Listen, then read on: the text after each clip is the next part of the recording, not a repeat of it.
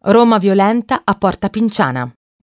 Roma violenta è un film poliziottesco italiano diretto da Marino Girolami che si firmò con lo pseudonimo Franco Martinelli nel 1975.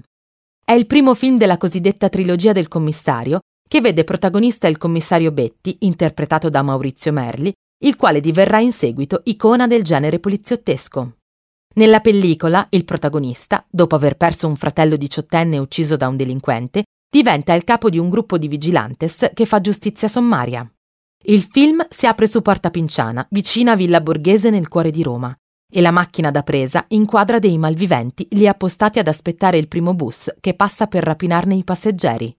Salgono sull'otto, vettura che in quegli anni transitava realmente di lì.